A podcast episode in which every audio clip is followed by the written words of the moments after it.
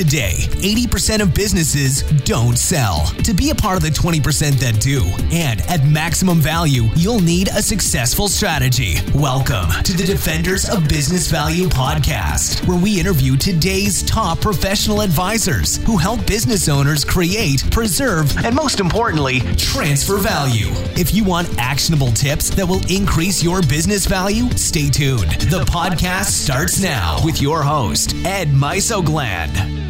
On today's show, we have uh, Greg Stanley. Greg is a friend of mine. I've known him for 25 years or so, and he has a company by the name of Accelerant Consultants. And Accelerant Consultants, they they do some pretty spectacular things. You see, they they help business owners understand where revenue growth is. They look into the untapped areas of the organization and make sure that the sales process is optimized. And so as as we talk about value, you know, we often spend a lot of time evaluating the engine, meaning the operating expenses and how how to maximize profitability. But once that engine is built, it's time to add gas.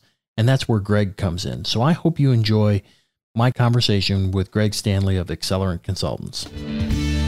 I'm your host, Ed Mysogland. I teach business owners how to identify and remove risks in their businesses so they can sell the business at maximum value when they want, how they want, and to whom they want.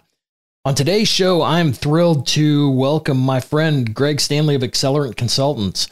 Greg has had a successful career over 25 years in business and community leadership, building practices, sales, and marketing teams and channel programs for SupportNet, Arrow Electronics, PricewaterhouseCoopers, and Smart IT before helping many clients across North America. While at PricewaterhouseCoopers, Greg helped build a technology security practice from the ground up before building a marketing and sales team for the Indiana, Ohio, Kentucky region that was not in existence prior to him taking the role of managing director of sales and marketing. While at PricewaterhouseCoopers, Greg served on a seven partner leadership council for the region and was responsible for revenue generation for a market with over 70 partners and more than 700 staff, as well as a go to market strategy development and execution for the market.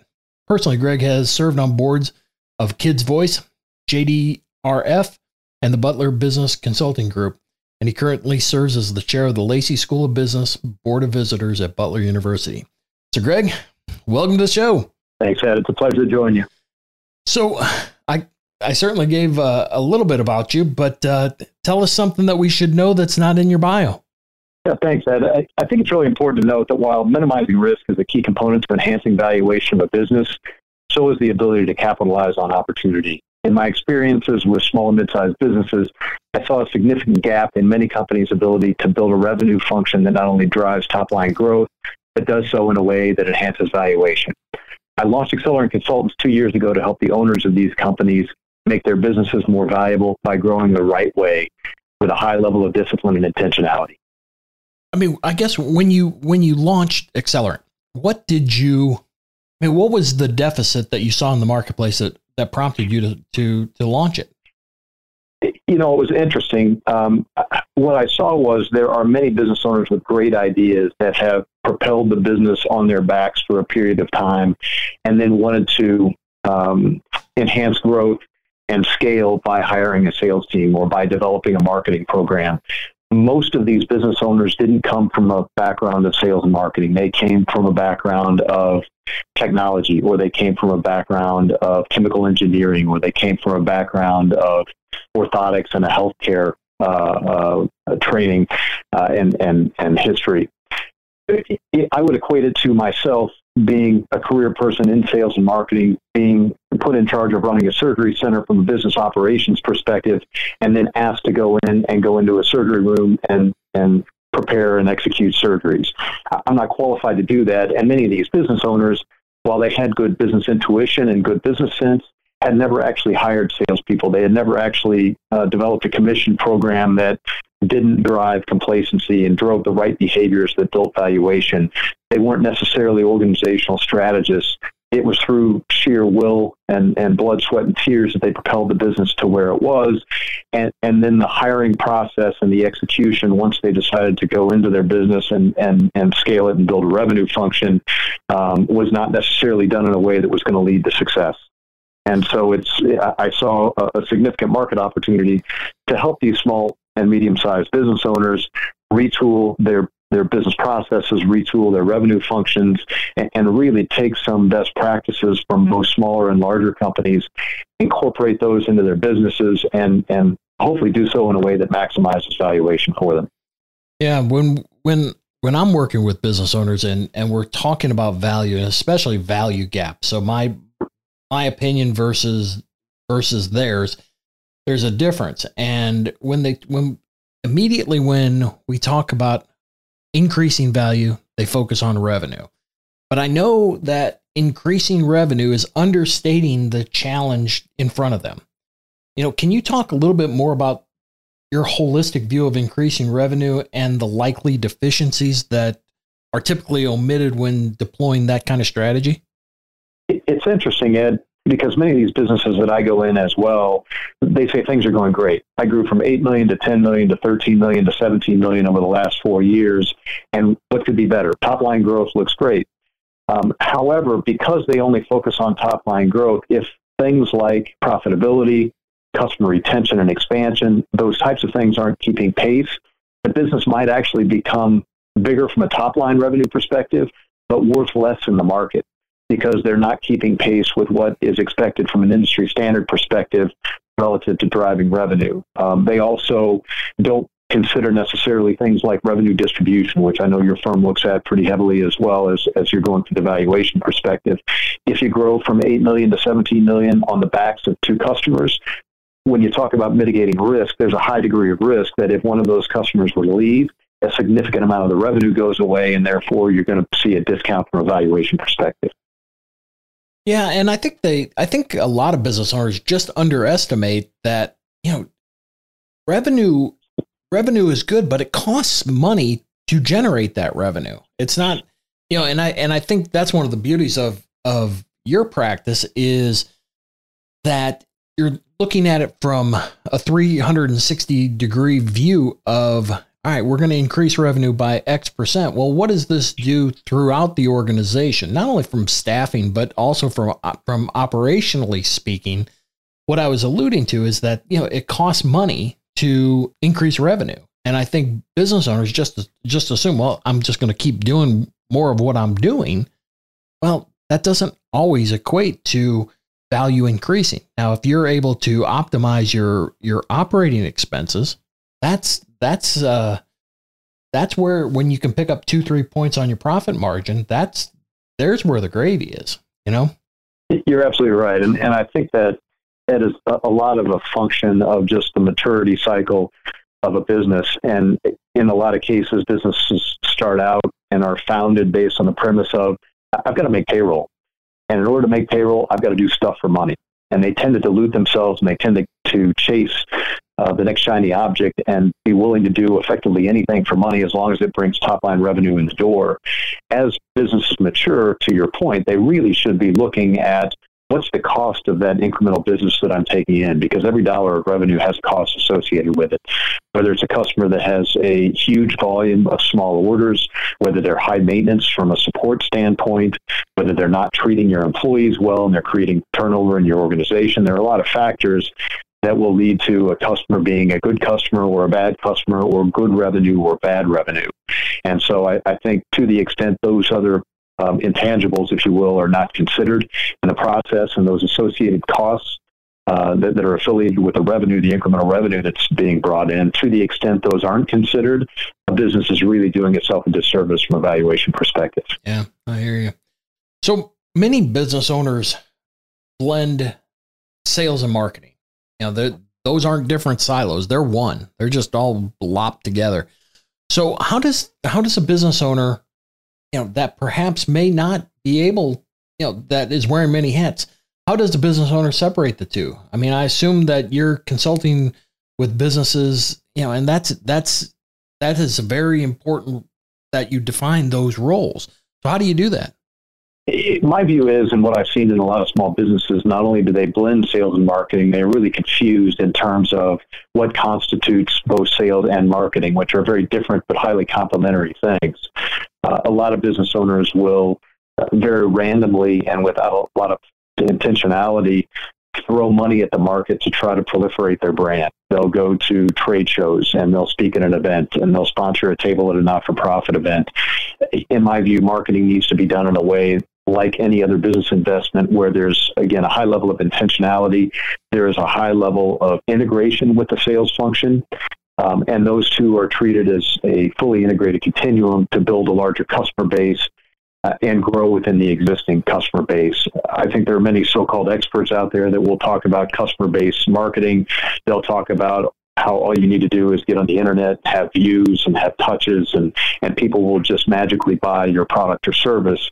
Um, I, I, am highly opposed to that approach. I think while it is good to have a brand that is relatively prolific, especially if you've got a highly developed value proposition and can articulate that mar- that in the marketplace, uh, it, it's very important to make sure that you have a sales force that has the ability to back that up, create relationships, understand customer issues, build trust with customers, have some cadence of contact that the customers are going to appreciate and is going to be viewed as, as valuable and not just be um, uh, overwhelmed with content that you're producing, much of which never gets read or paid attention to in the marketplace because there's just so much noise at this point. Yeah, I was I was talking to a, a another subject matter expert, and he and he was saying the same thing that you know we, it's the same thing, rinse and repeat. You just you hear the same message, you hear the this is what you need to do, and and it just becomes you know is this right or is this just curated content? You know, and I think you know where you're where you're heading that you know the customer is different these days. You know, it, it's not the same customer that um, you know, you could just call up, develop the relationship, and and you know you're you're off to the races. Now there's there's a difference. Now there's that that sales cycle is probably longer, and there's more due diligence. There's more access to vetting the people that that that the business owner works with. So along those lines, how do you quantify a good customer? is I believe part of your service is optimizing who that customer is that's the best avatar for the business. What I've seen with the customers or clients that I've worked with is that many business owners think that the best customers they have are the ones driving the most top line revenue. Um, however, and, and this is really speaking to your point as well, if these customers are only focused on low price, they do not or cannot consume the entire breadth of products or services a company sells. They're low margin or they take ex- an extraordinary amount of resources and expense to support. These are often the worst customers that you can have because they can degrade valuation. The definition of a good customer can vary based on the goals of the business, but typically those customers who understand and appreciate your business value proposition and are willing to pay a higher price or a premium for it um, those who represent both revenue and profitability expansion opportunities, and those who, by industry or brand affiliation, are recognizable and with whom that affiliation will be viewed positively by the market and those that are potential investors or buyers of your business. Those tend to be your best customers. Yeah, but you know the funny thing is when when you're talking to a business owner and and you say, yeah, you you need to the composition of your customers they they aren't optimized or you can get better customers. And I mean, if I'm a business owner, I start to cringe like, "Oh my goodness, you're you're really asking me to jettison, you know, they may not be they may not be the best customer, but they've been with me for 20 years or they've, you know, pick pick whatever reason. I mean, how do you get how do you get around that? Because I'm certain I'm certain there's a number of business owners that are looking at their customer list saying, yeah, I could probably increase here, here, and here. But, you know, I've known this guy for 30 years. I mean, I, I couldn't do that. You know, how do you get around that? You're absolutely right. And, and it is really a function of unwinding the mentality, which is sort of the small business mentality before you get into the mid sized business mentality and before you get to the point where you're trying to market and, and sell your business of any customer is a good customer and any revenue is good revenue. And I, I think the longer businesses, and, I'm sure we'll talk more in depth about this here in a bit, but the, the more runway that businesses give themselves to really architect a customer portfolio that's going to be desirable to the market when they do go to market, those are the businesses that are going to demand a premium when it comes to valuation. Those that just have a random assortment of customers that they've gotten over time and have continued to support and service because they're driving a high level of top line revenue or because they've known them for 30 years or whatever the excuse may be, um, they need to fall in line with the organization's goals relative to brand affiliation, relative to potentially industry affiliation, certainly relative to profitability and relative to growth opportunity. Yeah, because I mean, everybody talks a lot about customer concentration. Well, you know what? There's more to it than customer concentration. It is where where is the profit in your customer base? So yeah, I I can totally see that, and that's a little bit deeper dive. And I don't think everybody, like I said, everybody talks about concentration. Not everyone talks about profitability. You're you're absolutely right, and it's um, very difficult and usually a one-time opportunity to fire a, a, client. So you've got to be really sure once you go down that path of jettisoning certain clients because of low profitability that you've tried everything you can to save that relationship. You've had conversations about needing to in- increase your prices to um, make sure that you're maintaining the level of profitability you need to support a certain valuation. That you've reinforced your value proposition, that you that you really uncovered every stone that would allow you to save that relationship. Because again, once you fire a customer one time, um, it's really hard to recover that relationship. However, having said that, there are businesses that would become more valuable and more profitable by firing even some of their biggest customers that produce the highest top line revenue because when they get down to it and to our earlier conversation, subtract the amount of cost and effort and and uh, operational uh, difficulty that that is often caused by some of these larger customers, they actually get more profitable and more valuable by becoming smaller from the top line perspective. Yeah. Well, as we look at customers, I mean, everybody wants sticky customers, somebody that you know, is gonna is gonna stay with the business. And the latest and greatest is these recurring revenue models. And there's just you know from subscription based to membership to a variety of others. I think there's eight or nine different types of subscription or yeah subscription models. Um, and and from a from a value standpoint, recurring revenue is certainly amplifies value, but but it's not available for for every business. I don't I don't think, and some would probably argue with me about that. But what do you do you what do you see in the marketplace as far as recurring revenue? Yeah, I think recurring revenue can really be defined in a couple of different ways. For some companies, recurring revenue means exactly what you talked about operating in a SaaS model or a subscription model with multi year contracts in place. While for others, it means selling more to the same company and making sure you maintain that, that revenue stream. I try to encourage my clients to consider three aspects of revenue growth retention of existing or good customers, um, and, and I think it needs to be defined what a good customer looks like before you focus too much on retention. But for, to the extent you have those quote unquote good customers categorized, certainly the retention of those, it's hard to create growth if you've got customer in, the front door as you've got customers leaving out of the back door.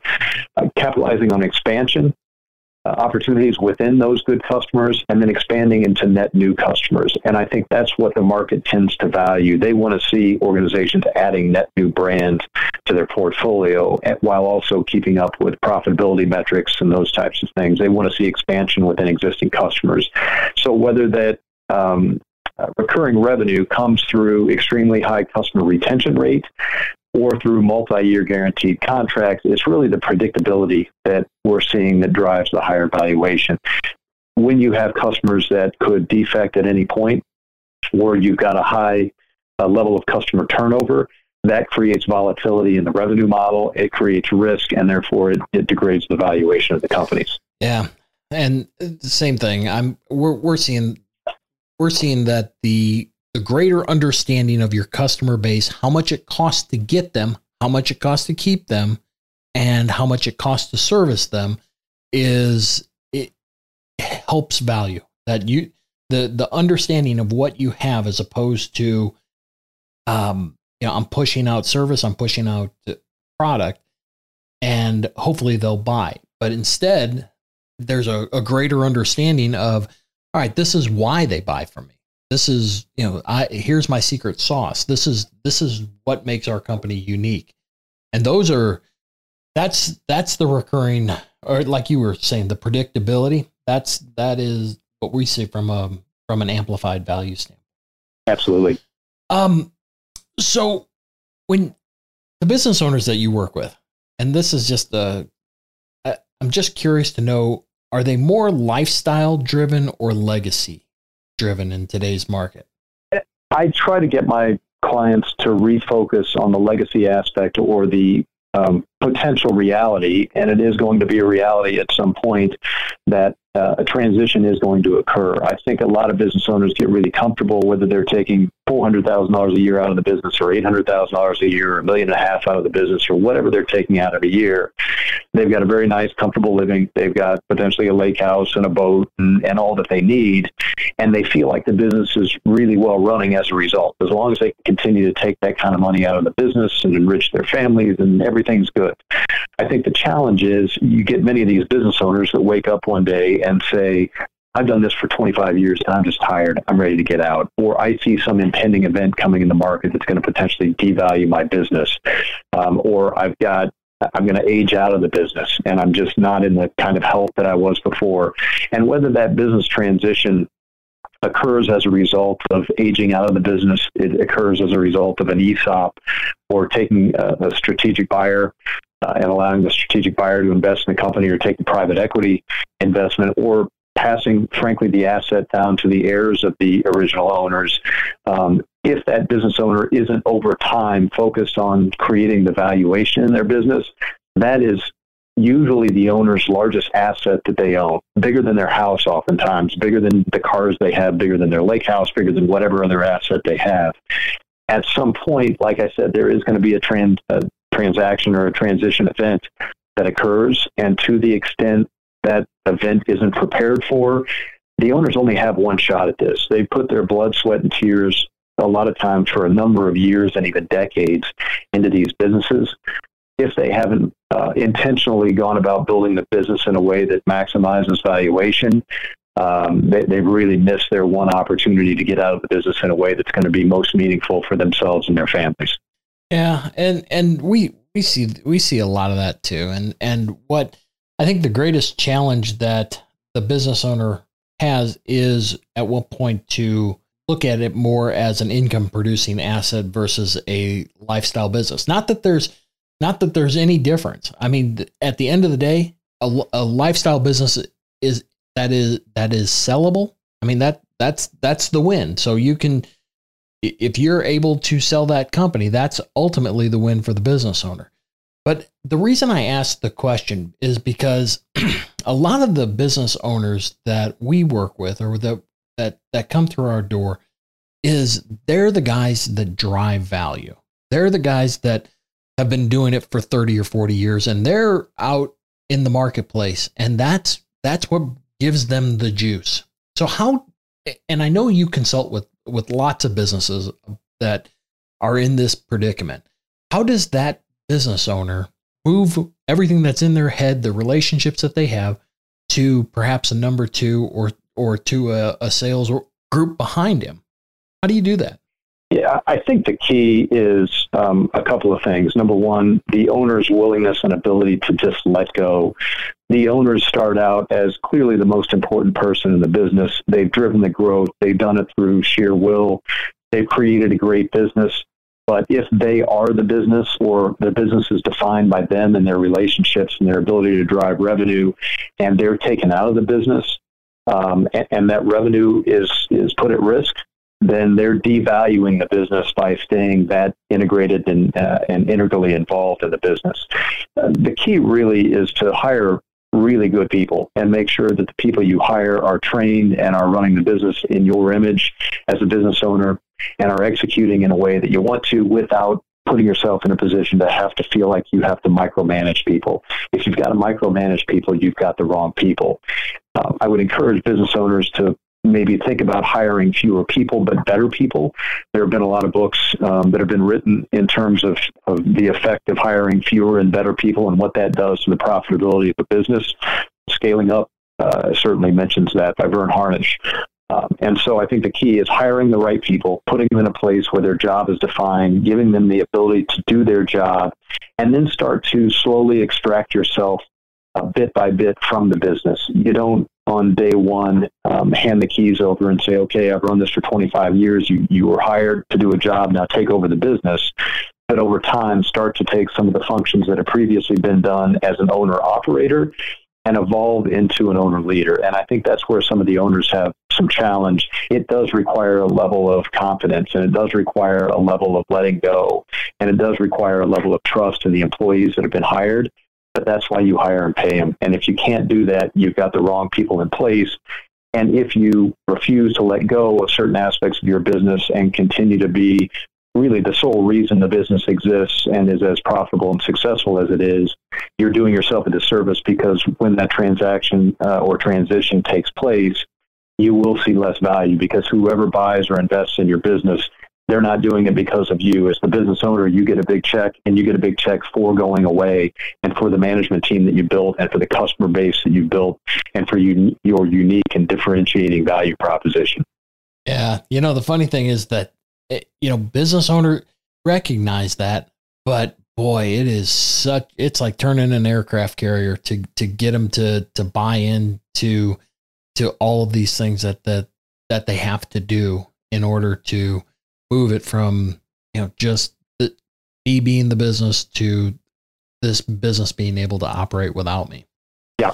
Well, and, and as you know, buyers oftentimes look at uh, a key man strategy. So, what has the business owner done to either share some of the equity or assign the business leaders that are effective and really running the company at the time of their departure to ensure that they're sticking around and continuing to maintain continuity within the business, within the relationships with customers, within the operations aspect of the business? Um, and so, uh, again, the, the sooner that can happen, and the sooner the business owner can hire those people that they place a high degree of trust in and really understand the fact that there is going to be nobody that will ever be hired into the business that has as much passion as the original owner of the business. It's just a fact of life. They're employees. They, they didn't put their hearts and souls into building the business, but they have key skills, hopefully, that can be leveraged that would be of value to a potential investor or, or acquirer of the business. And they need to make sure that they, they create that cohesion and also create those capabilities within those people by letting them do their jobs that will sustain the business going forward. Yeah. Tell me a little bit about your service. When when should a business owner I, I guess when should they recognize in their own business that it's time to engage someone like yourself and what should they look for? And explain how your process works. Yeah so i would say a couple of things relative to that. Um, i'd like to think that any business at any stage could potentially use the services that my firm provides. Um, anyone who is looking to, with a higher degree of intentionality, build a business whose valuation will increase as a result of not only generating more top line sales, but in running a process and creating a revenue generating infrastructure that is much more um, effective and scalable and efficient than probably they've run in the past. It's interesting in this economic climate that we have. And, and if you talk about one area where I get any resistance, there are a lot of companies that will say, you know, revenue problem. I don't have a revenue problem. I'm growing at 15% a year, and clearly my my key issue is I can't find enough people for the manufacturing floor to, uh, to fulfill all the orders. Um, my view is we are in an unprecedented economic time and one that has been going on for a long period of time. And I think a lot of business owners have been lured into uh, thinking that their business is um, a little bit infallible and is going to grow no matter what. I'd rather take the position that even in a good economic time, when the business is growing, that's the time when you have the cash to invest to make sure that you're doing things right, as opposed to waiting until there's a downturn in the market and then all of a sudden your revenues start to decline. You built a cost structure that's dependent upon those revenues to be able to support itself and support payroll and support the operational costs. Uh, that's the wrong time to find out that you could have done things more effectively or more efficiently. Um, also, I would say once business owners start thinking about at some point there's going to be a transition. It could be a year and a half out, it could be three years out, it could be five years out. The farther in advance they think about that transition, and again, it could be a strategic buyer that comes in to buy, it could be taking private equity money, it could be uh, launching an ESOP, whatever it is that they're going to take a large sum of money out of the business. The farther in advance of that event they can start thinking about building this revenue function in a way that is is accretive to valuation, the better off they're going to be once once they receive that check. Um, you also asked about how my process works and what services um, I tend to offer. Um, I, I, tend to go into companies in one of a couple of capacities. Um, typically, it will be in, in the form of an assessment. So I'll help companies take a look at their um, leadership team, their process of hiring and managing salespeople, their KPIs, all the things that tend to be at a management or leadership level from a sales team perspective. I'll then help them assess their sales team if they have one in place, and I've helped clients as well as, as other employers uh, in the past build sales teams from the ground up. But take a look at their team to say, okay, do we have the right people in the right seats, and can they uh, do they have the desire and do they have the capacity to be effective in this role? Then I take a look at what those underlying supporting infrastructure pieces or components are that can really enable uh, a sales team to be effective. So things like do you have the right commission structure in place that drives the right behavior that will enhance valuation? Do you have the right level of integration between marketing and sales? Do you have the right value proposition that the market's going to accept and understand that is, is differentiated and is worth paying a premium for? And are you articulating that consistently in the marketplace?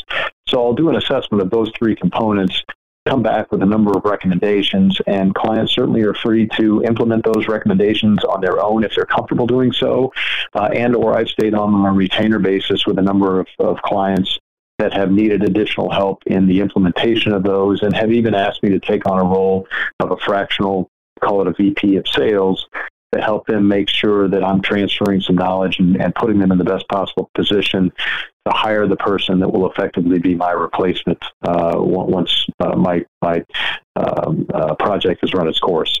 I guess where is your sweet spot as far as the customers that you work with? Who's your ideal customer? I would say typically those customers are businesses, and, and, and it's going to be the business owner in almost every case that's going to engage me. But those that are in that $5 million in revenue to 100 or $150 million in revenue, um, who either think they could use some improvement in their sales function, who may have lost a sales leader and they're looking to retool things, who have never had a sales leader and have had the sales function reporting to an owner that does not have a marketing and sales background, those companies that are looking to scale. Uh, I originally thought, just based on my background, that many of my clients would either be in the professional services realms or the technology realms. Um, what I found is there is enough commonality in building an effective um, uh, sales organization or revenue function across industry that I've been engaged by companies that are in the uh, hospital and healthcare safety arena, uh, in the oil field services industry, in the technology security industry, uh, in the orthotics and clinical businesses, uh, in the benefit plan administration businesses. So it, it really runs the gamut um, from an industry perspective and has really become uh, a North American play. I've got clients in Atlanta, I've got clients on the East Coast, I've got clients in, in Calgary, Canada. Uh, so it, it has uh, certainly grown much farther afield and much more from an industry perspective than I had expected but those companies all have very common issues that I feel like my experience and, and my firm's delivery capabilities have the uh, have the ability to, to address for these business owners. So my my last question is that if you had one piece of advice to give our listeners that would have the most immediate impact on their business, what would it be? I would say it's um, doing everything they do with a high level of intentionality that's focused on valuation. Uh, like I mentioned earlier in, in the podcast, um, the ownership has one opportunity to sell the business. And the more runway they give themselves to build it with the right customer base, with the right level of profitability, with the right level of people in place, with the right commission structure for their sales team that drives the right behaviors and drives the right customers, when they've done the right uh, amount of market and target segmentation and they really understand as a business who those customers are that are going to be most coveted and create the most value in their business. There's an entire continuum that needs to be managed, and it's it's really stopping doing things for money and really starting to operate with a high degree of intentionality that I'd like to think Accelerant Consultants would be well positioned to help them develop. I agree. So, what's the best way we can connect with you?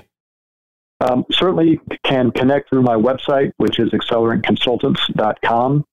Um, my cell phone number is 317 847 6290. Uh, on August 7th, I will be uh, participating in a session by the uh, driven by the Old National Bank Center for Closely Held Businesses through Butler University, and be giving a, a session there. Um, and certainly, once on the website, there are a number of white papers I'd like to think would inspire some thought among business owners. Things like um, why the commission structure they currently have may not be driving the right amount of, of uh, uh, value and growth in the business. Things like how you grow not only in top line revenue, but how you grow the right way. So I would invite anyone to get on the website, download those white papers, and uh, certainly feel free to contact me. Uh, I'd love to have these conversations with business owners and understand how they built their businesses, and, and even providing tidbits of advice over the course of a lunch I'm happy to do if it if it helps the uh, the small business community. Right on. Well, I will link all of that in the show notes. So, Greg, I, I can't tell you how much I appreciated your time. I, I learned a lot about about uh, revenue and and sales and how that. I think the big takeaway was that it all can trans, even top line, and intuitively you understand that it it can that it all contributes to value, but understanding the subsegments of revenue and how that translates into value was a was a, a big win. So I, I appreciate that. So thank you so much for for being with us. And anything else before we sign off? No, I think we're in great shape. I really appreciate you having me, and it was a pleasure to be on. And hopefully, this will help some small business owners think a little bit differently and and uh, uh, maximize their effort, uh, their exit uh, when and if that that event occurs. All right. Well, thanks so much and cheers. Appreciate it. Thanks, Ed. Have a great day. Thank you for joining the Defenders of Business Value podcast. If you're preparing your business for sale, visit legacytransitionadvisors.com or text EXIT to 35893 to begin your journey to maximum saleable value. If you want more episodes packed with strategies to transfer maximum value in your business, visit defendersofbusinessvalue.com. Better yet, subscribe now so you don't miss the future episodes. This program is copyright Legacy Transition Advisors, LLC. All rights reserved.